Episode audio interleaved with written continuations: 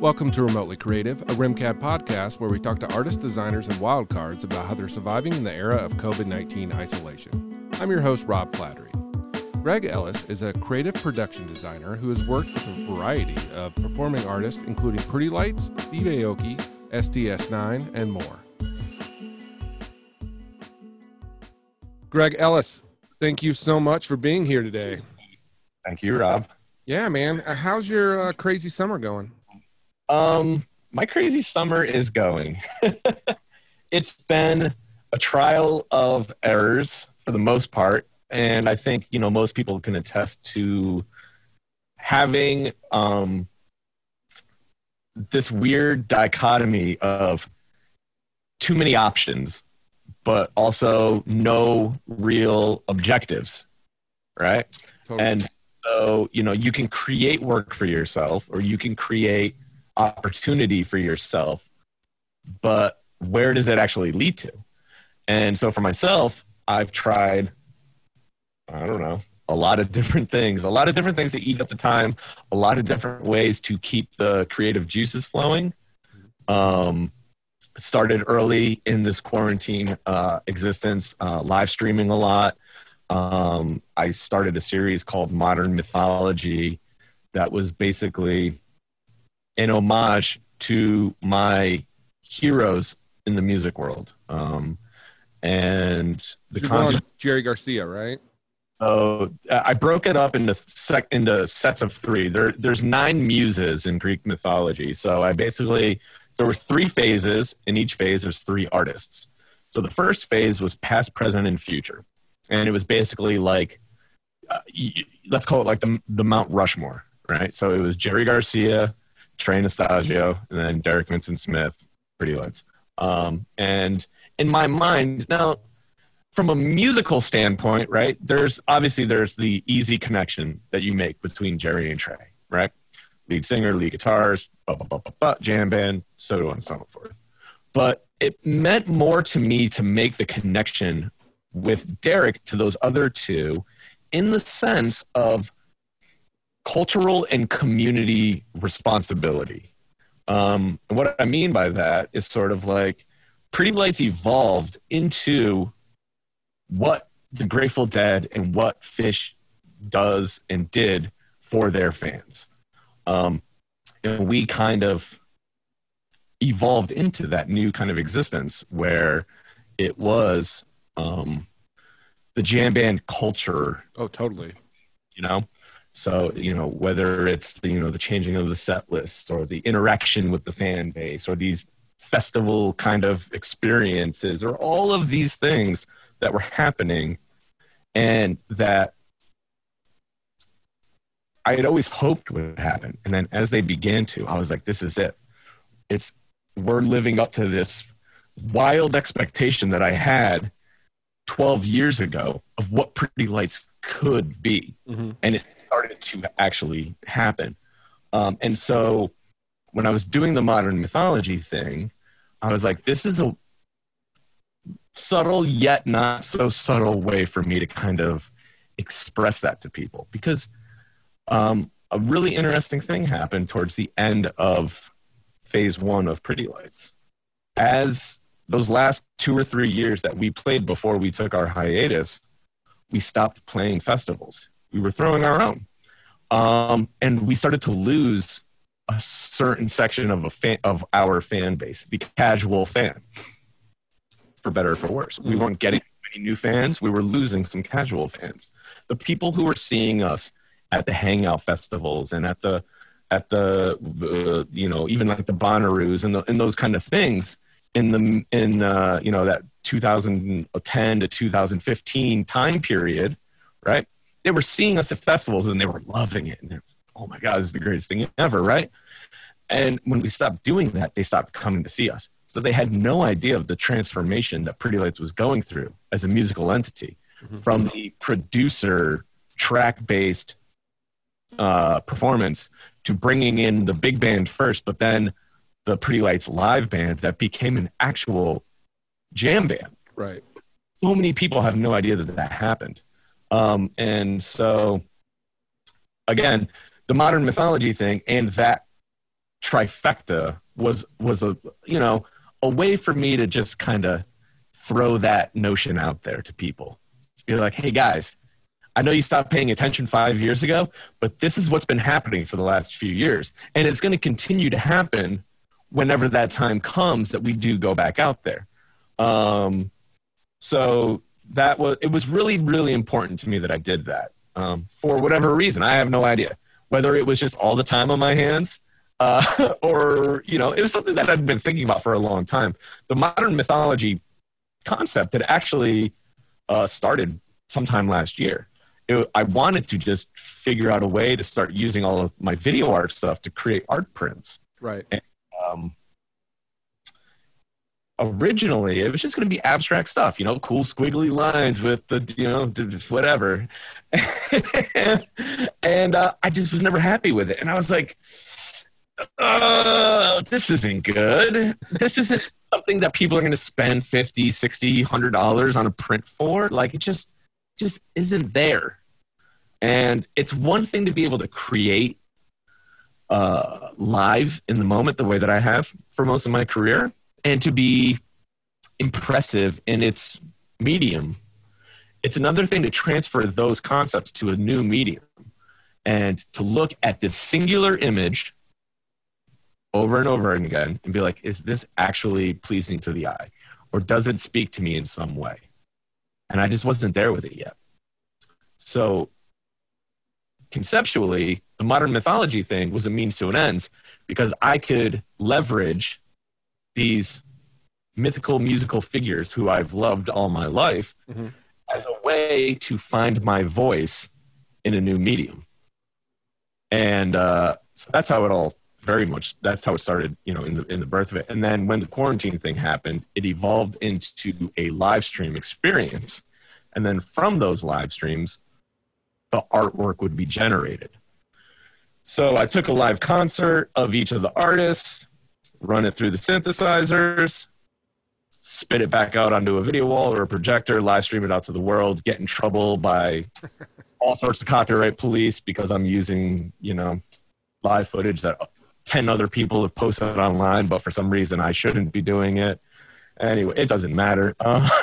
Um, Movie at the end of the live stream, and then apparently that is the way to break copyright. Well, so here's the funny part. Uh, the Grateful Dead uh, didn't care. Yeah, of course not. They were great about it. They go, we're going to add copyright acknowledgement in your video. So if you click on the YouTube video for the first Modern Mythology for Jerry Garcia, you will see song list, song list, song list, song, song, song, song, written by Jerry Garcia, written by Bob Weir, blah, blah, blah, blah, blah, blah, copyrights. Boom, good. Uh, the Phish one doesn't exist because I'm partially an idiot, very stubborn, but also the powers that be were a little um, overbearing, I, I suppose. Uh, I pulled a Matrix audio concert uh, film that technically falls under fair use. Right.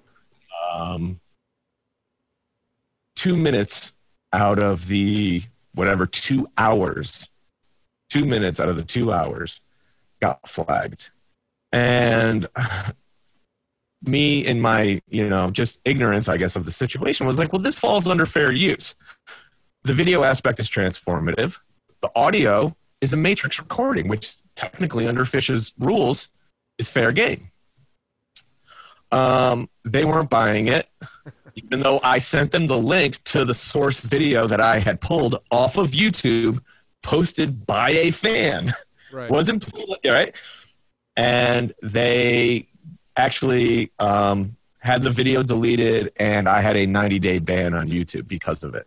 Oh wow! All over the two minutes that was flagged, where had I just muted those two minutes, it would have been fine. But just you live and you learn, right? So it's all good.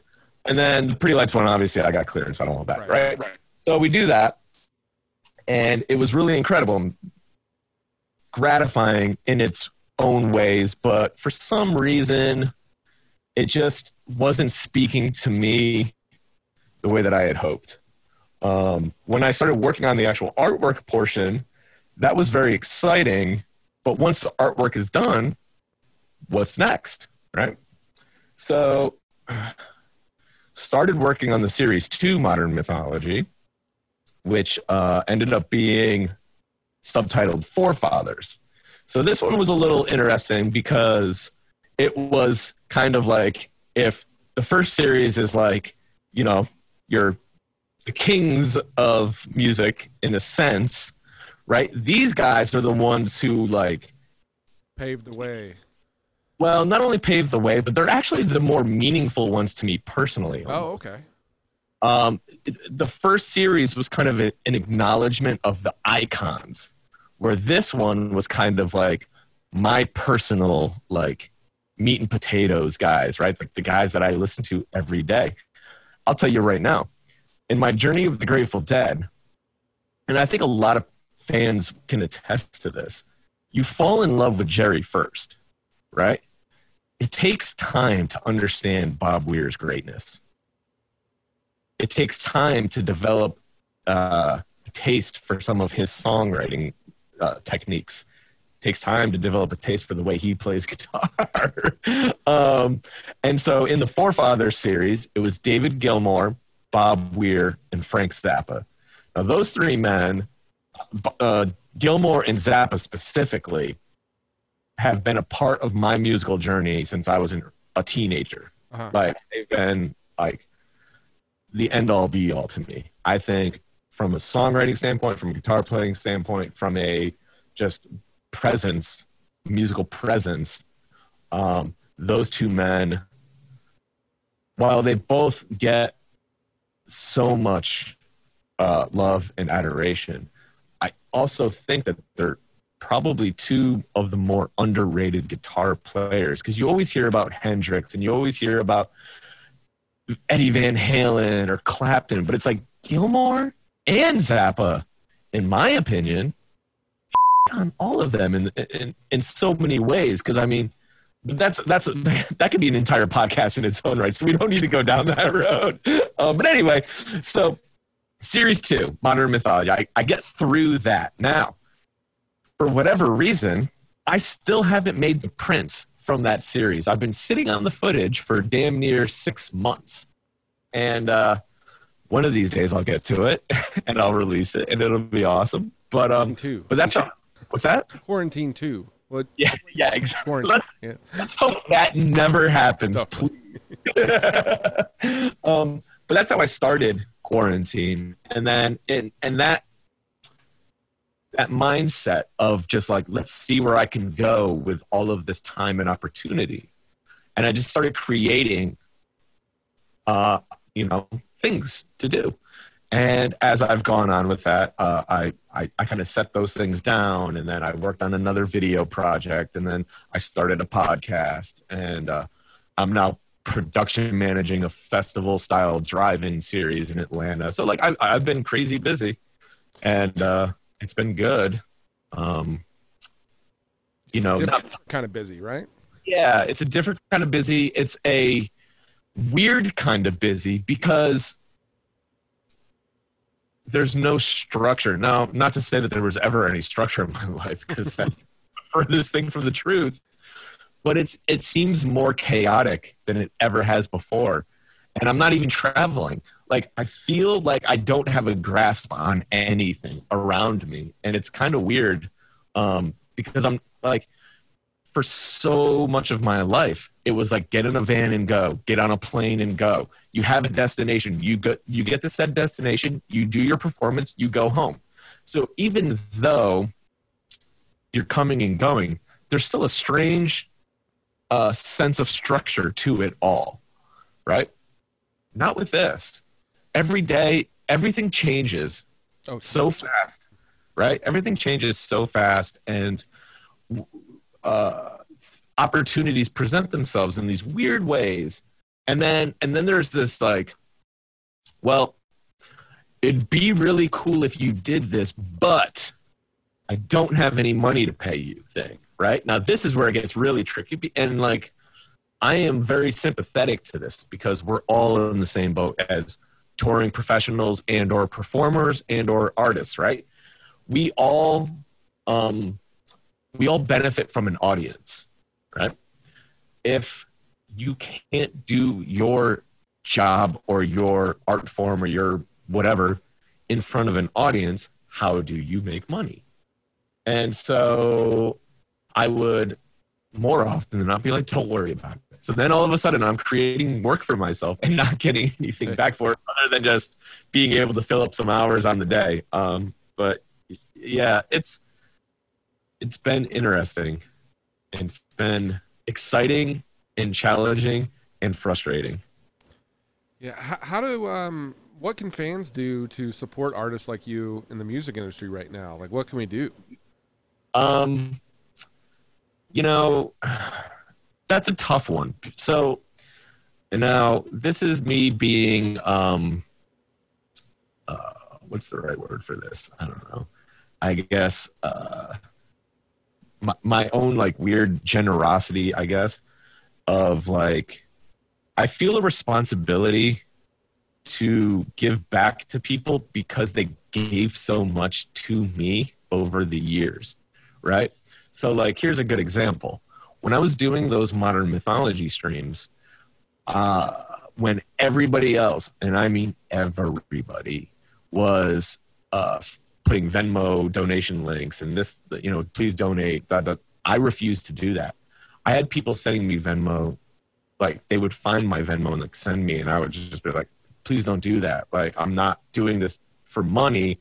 I'm doing this for my own good. And there will be a monetization of it down the road. You know, so like when I sold the prints, that was kind of like, you know, I'll make a decent enough amount of money off of this that it can kind of justify everything that led up to it. Right. Um, so like I've gotten creative in different ways on how I can generate some income. Um, you know, I work with uh, a promotion company venue down here in Atlanta that kept me on a small, uh, like retainer or whatever. So I had some money coming in. Um, so I don't feel like the dire straits that a lot of other people do. And I guess maybe that's another reason why I've been generous with my time with some people. Mm-hmm. Um, it hasn't, the, the money aspect hasn't affected me as much as it has a lot of the other people in our industry.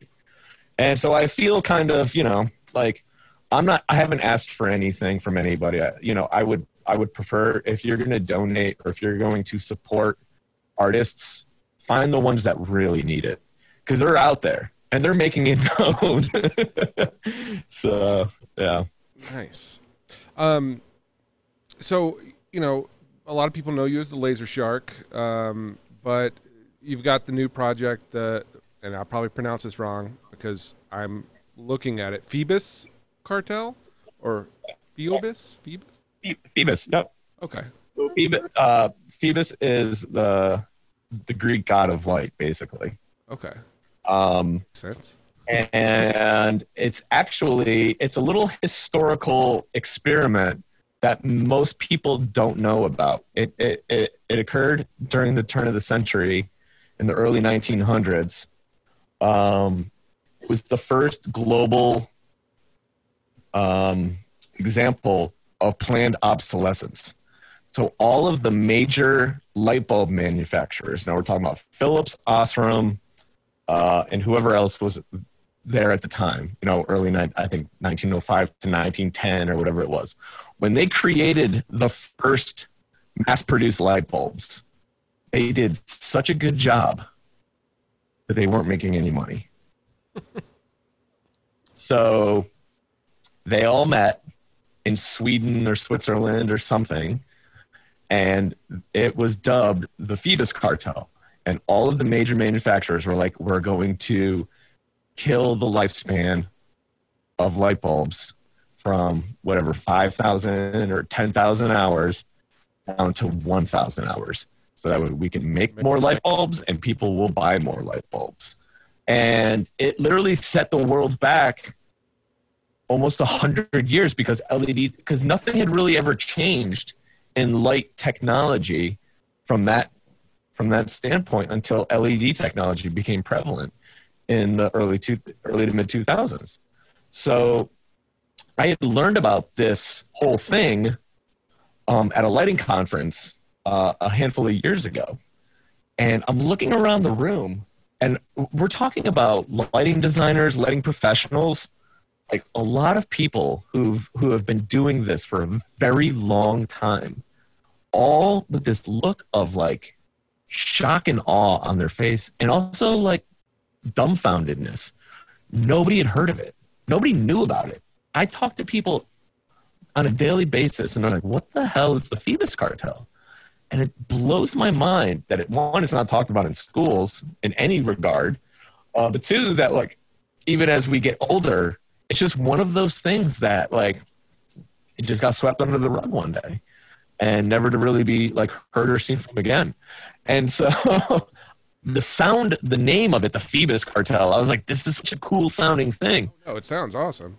And I was like, awesome how it's written out. I mean, this Yeah. is really nice. and I was like, so I started like, you know, so I like, I do the whole like, PhoebusCartel.com, is it available? Yes, it is. Phoebus Cartel LLC, is this available? Yes, it is. So I just started like just getting all of the assets together. This was like four years ago.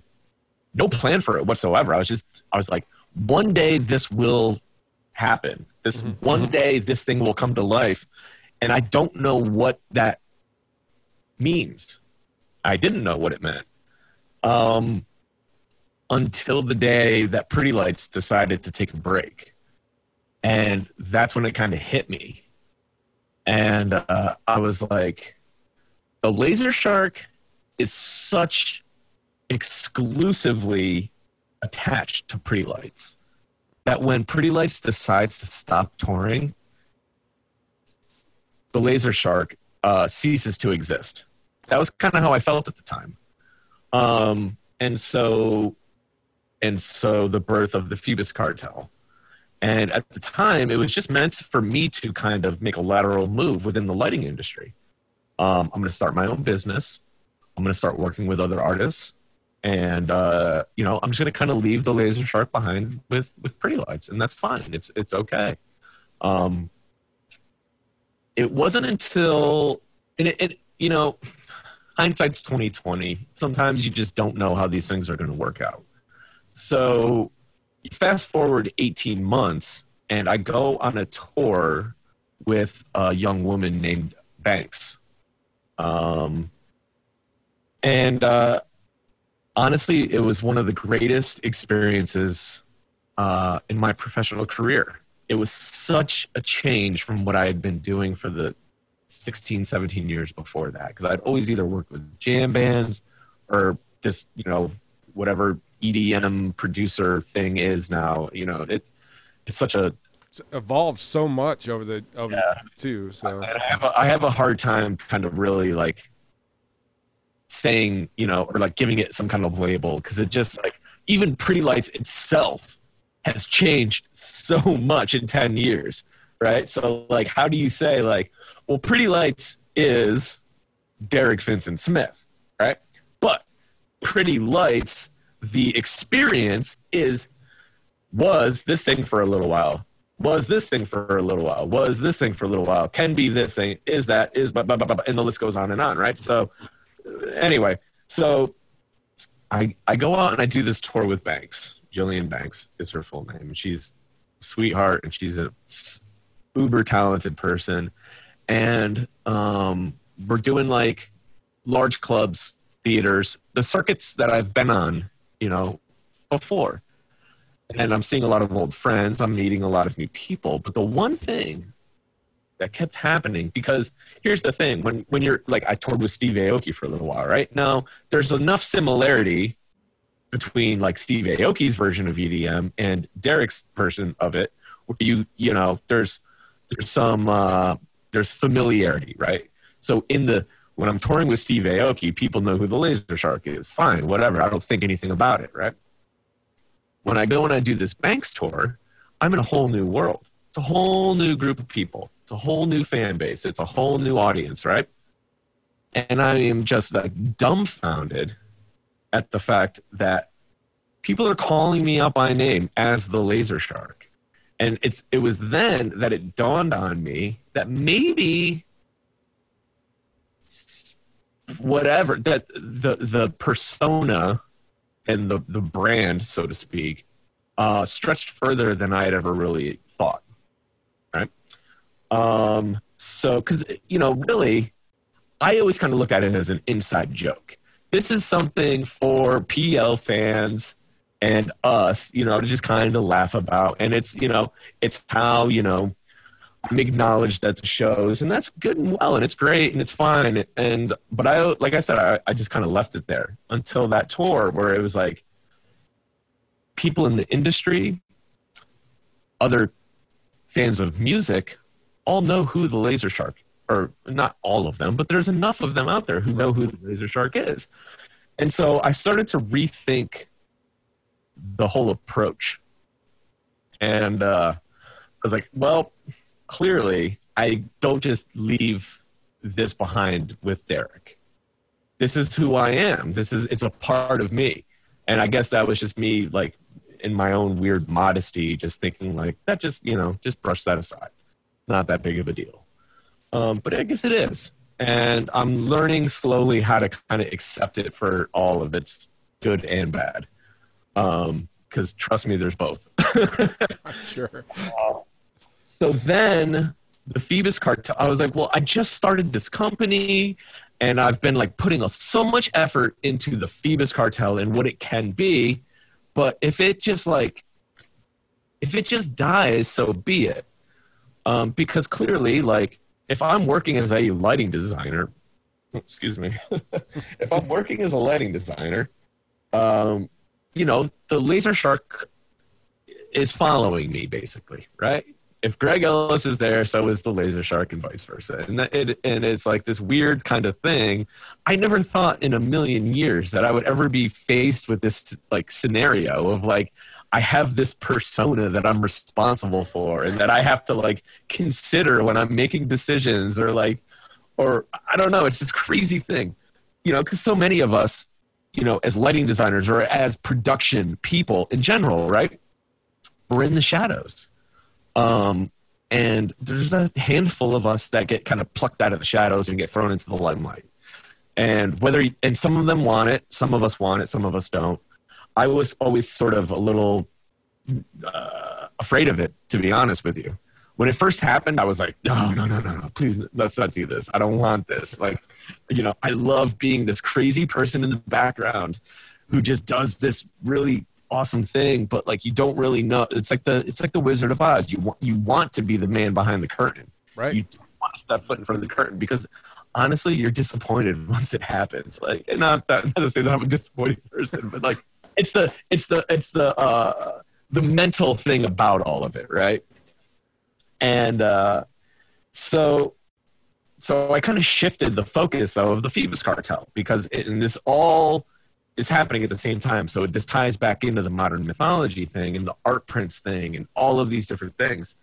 Um, where I was like, okay, well, if the Phoebus cartel isn't connected to my production work anymore, if I'm just going to move forward as Greg Ellis, the Laser Shark lighting designer extraordinaire, there we go. No matter who I'm working with, I'm going to push all of my production work. And the, you know and like social media gets like interwoven into all of this because it's how you advertise yourself to people.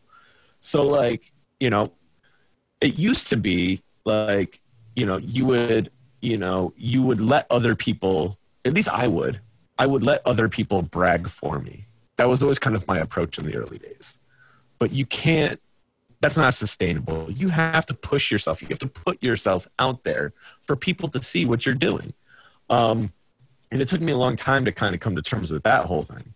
But so I came to this realization that, like, moving forward, all of my production work, anything that has to do with concerts, entertainment, right?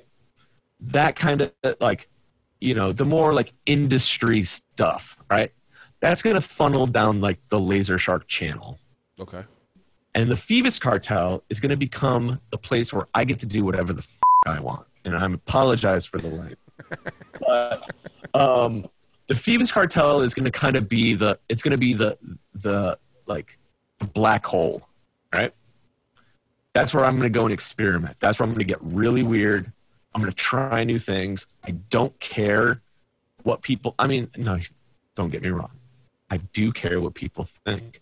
But in terms of experimentation and um, and just the journey of being an artist, that's what the Phoebus Cartel can be. That's the place where I'm going to go and I'm going to see what else is out there beyond what I'm already known for, beyond what I'm already comfortable with. I'm going to put myself in positions and in situations that I don't feel good about and that I don't know what to do about. And I'm going to see what happens. And so that's what the Phoebus Cartel has become for me now. It's a place to go. And, it, it, and it's a weird thing because at first it seemed a little contrived, but it's helped me tremendously because it's a, it, it, it, it helps me um, it helps me adjust my mindset because as I've gotten older, there is a layer of professionalism that I do bring with me, regardless of anybody's opinion out there.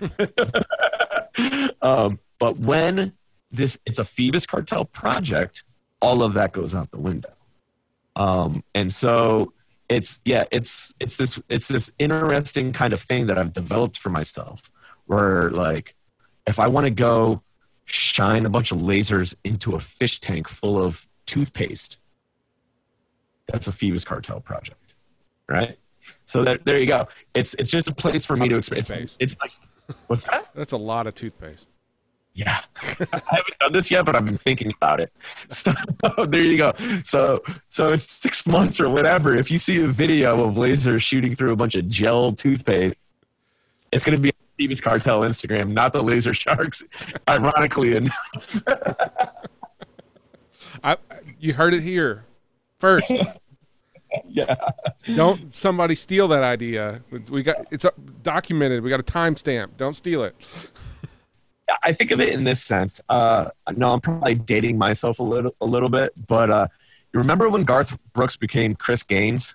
Yes, I I almost talk about that like at least three times a month. yeah. So in a, in in a you know in a much broader sense, that the Phoebus Cartel is my Chris Gaines, you know. So. I got to shout out a good friend of mine, uh, Jeff Crump, who did the cover uh, of that album. He oh, really? like a lot of Garth Brooks albums, uh, but he did that one, and I will always make fun of him for that. So you can't make fun of him for that though, because you know what? He was involved in history.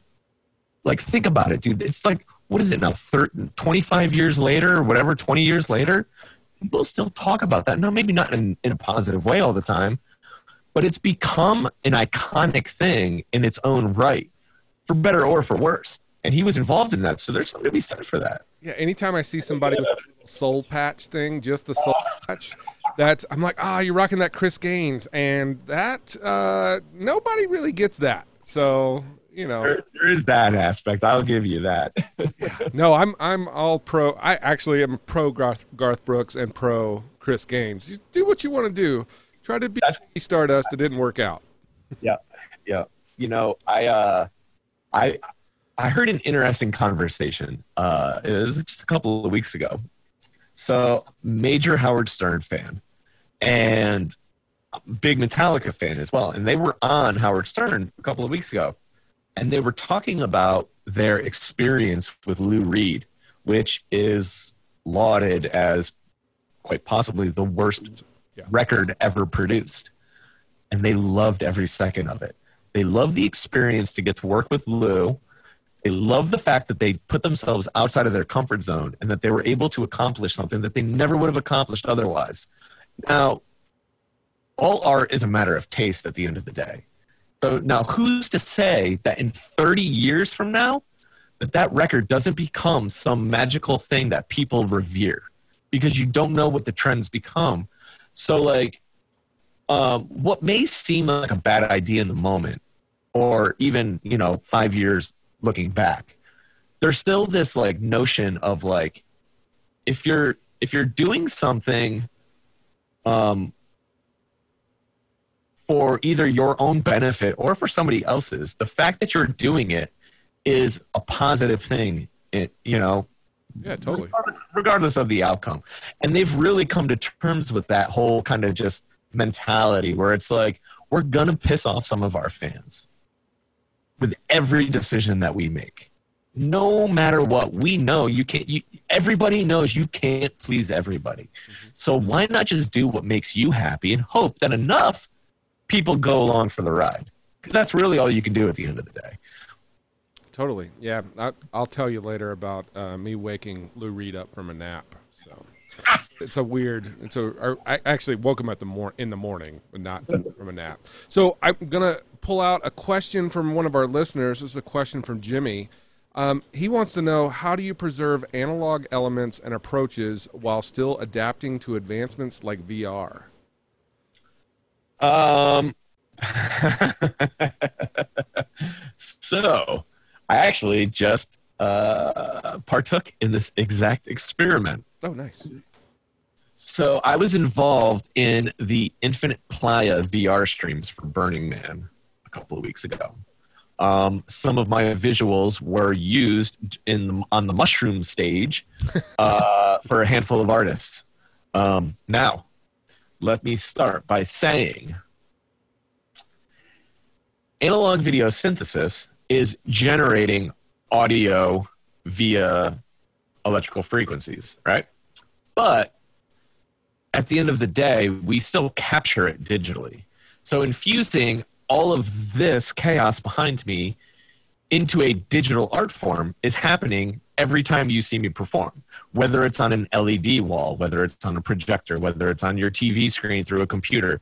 It's all being now you're going to lose some of the nuance of the beautiful things that happen. One of the things that breaks my heart every time I perform, when I look at one of these stupid little TVs right here, how beautiful it looks and how it doesn't look the same in front of everybody else. Yep. I'm the only person who gets to see just how good this stuff really looks. And so um, the short answer is for the VR stuff, when you I can record my outputs to a movie and then they I hand it off to the wonderful magical science nerds of the mushroom stage and they import those videos into their little VR experience and there you have it because um, really at the end of the day we're just creating you know whatever the the the, the, the thing is and you, you capture enough of its essence that it stands out in the digital realm, regardless of whether it's in virtual reality or just on a video wall or whatever the case may be. You can tell more often than not when something is created from an analog video synthesizer versus if it's created on a computer. You will lose, you know, you know, on a good day, on a good day, I lose probably about 10% quality that that true analog essence. I would say I'd probably lose ten percent of it. On a bad day, if I don't have my stuff together, or if you know whatever the adapters just aren't playing well, or the computer, whatever you know, because it does evolve every like. That's one of the things that I love about the analog systems is that it really is like a living, breathing organism. It has its own like mentality and it has its own like nuance. Like a, a, a great little side story here a few years ago when I first really started getting into this, I uh, I took a trip home to upstate New York for the winter.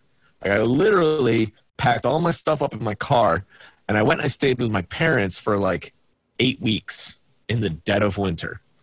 And uh, they own this old um, like general store that had been vacant for a, for a couple of years. And so I was working on this music video for Break Science um, called. Uh, shit, I don't remember what it's called. it's off the grid. Of, it's off. The name of the song isn't as important as the name of the album because that was what inspired the video. So the name of the album is oh, it's Cruise Control. There we go. Okay. Uh, the name of the album is called The Grid of Souls, and so I had this idea to create a grid of mirrors. And then I, uh, I would create this video content and I would project it onto the grid of mirrors and it would only be mapped to the grid. So all the lines in between, there was no video content, right? And so it looked like you were looking into these mirrors and then like, you, know, so was, this was the visual representation of the grid of souls. Um, and I built this whole thing up in this old general store. No heat in the general store. So we're talking central New York in January. No, thank you. no heat in there till four in the morning every night working on this and loving every second of it. And I'll tell you what, my analog system loved it even more than I did. Oh, I'm sure. Because it was 10 degrees in there.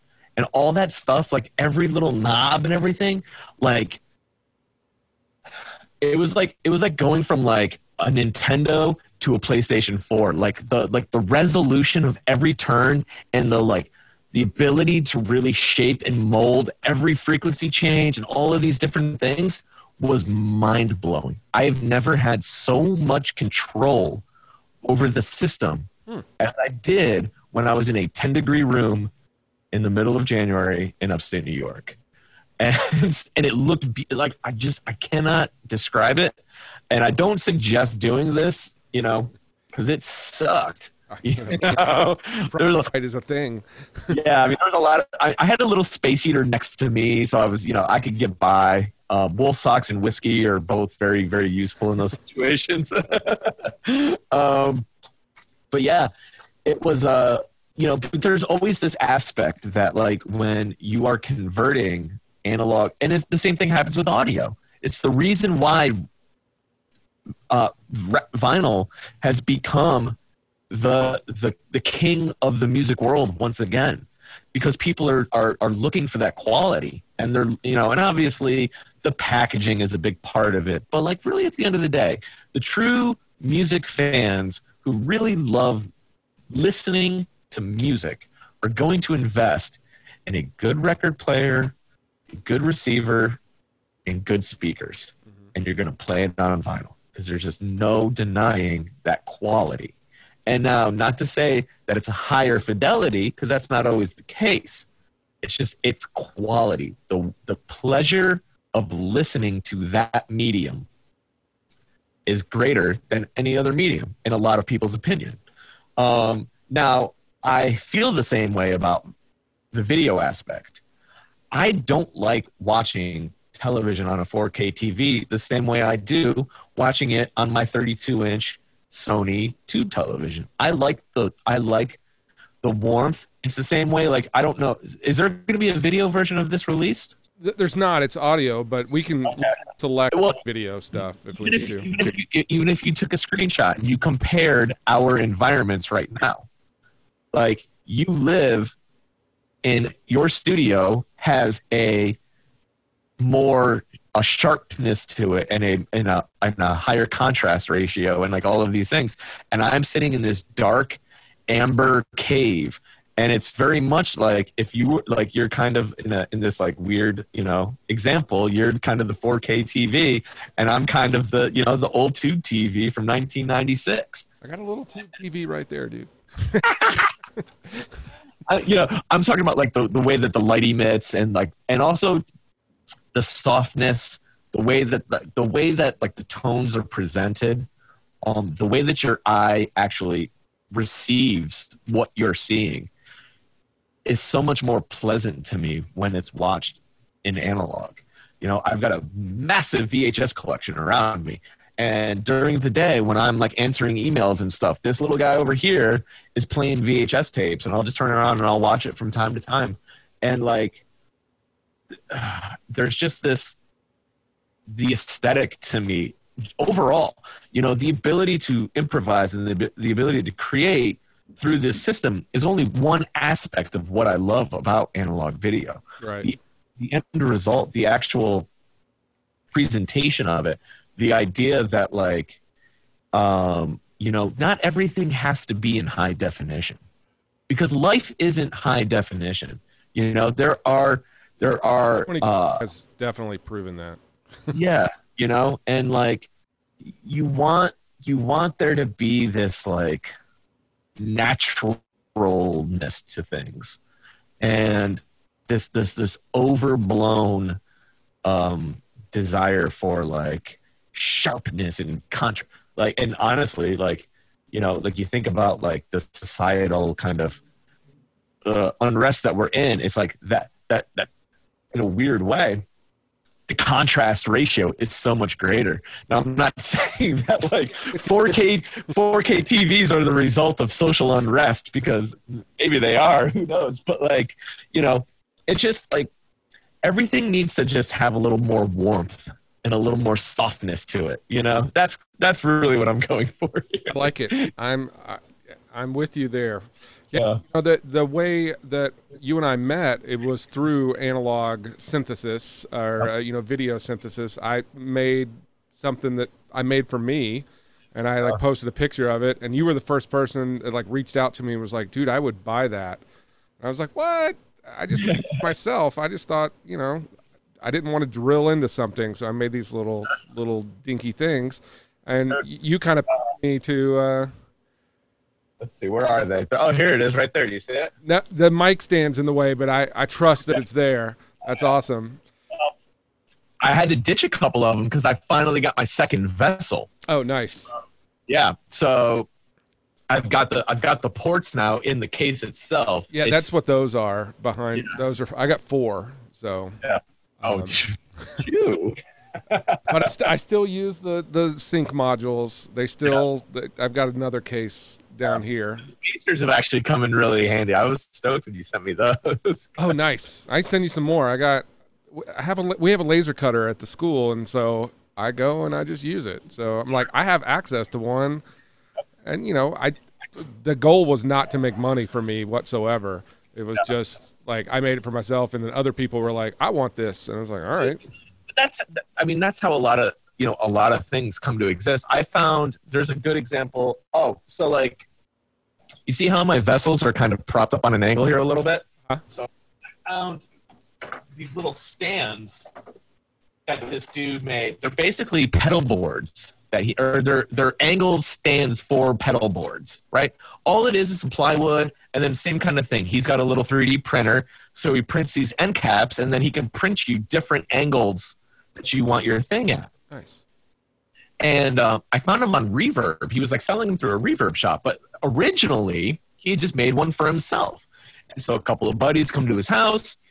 They're like, "Dude, how did you get your pedal board on that angle like that?" And it's like solid, you know. And he's like, "Oh, he's like, I just made it." And he showed him. They're like, "Dude, that is so brilliant."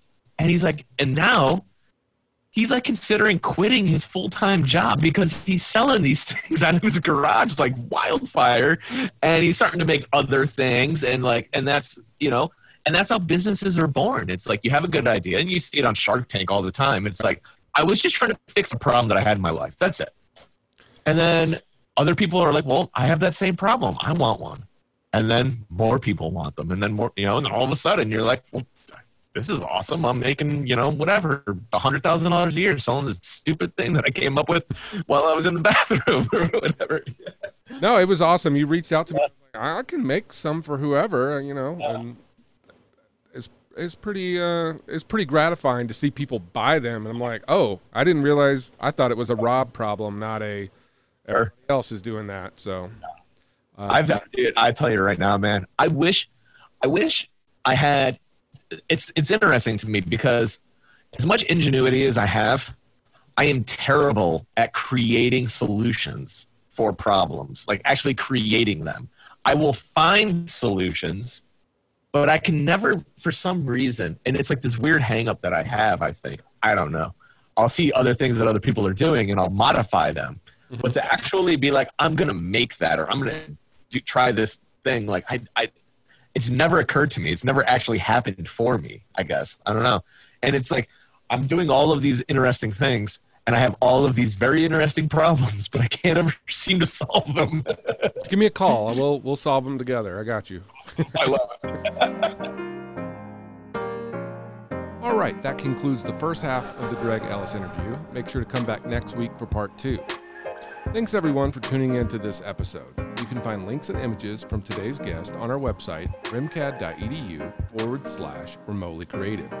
Don't forget, our guests also want to answer your specific questions, which can be submitted to remotelycreative at rmcad.edu. That's rmcad.edu. Make sure you subscribe to Remotely Creative wherever you listen to podcasts and leave us a five star review. Special thanks to our team here Gretchen Marie Schaefer, Chris Daly, Mel Kern, Neely Patton, Josh Smith, and Madeline Austin for making today's episode possible. Thanks, everyone. Take care of yourselves and each other.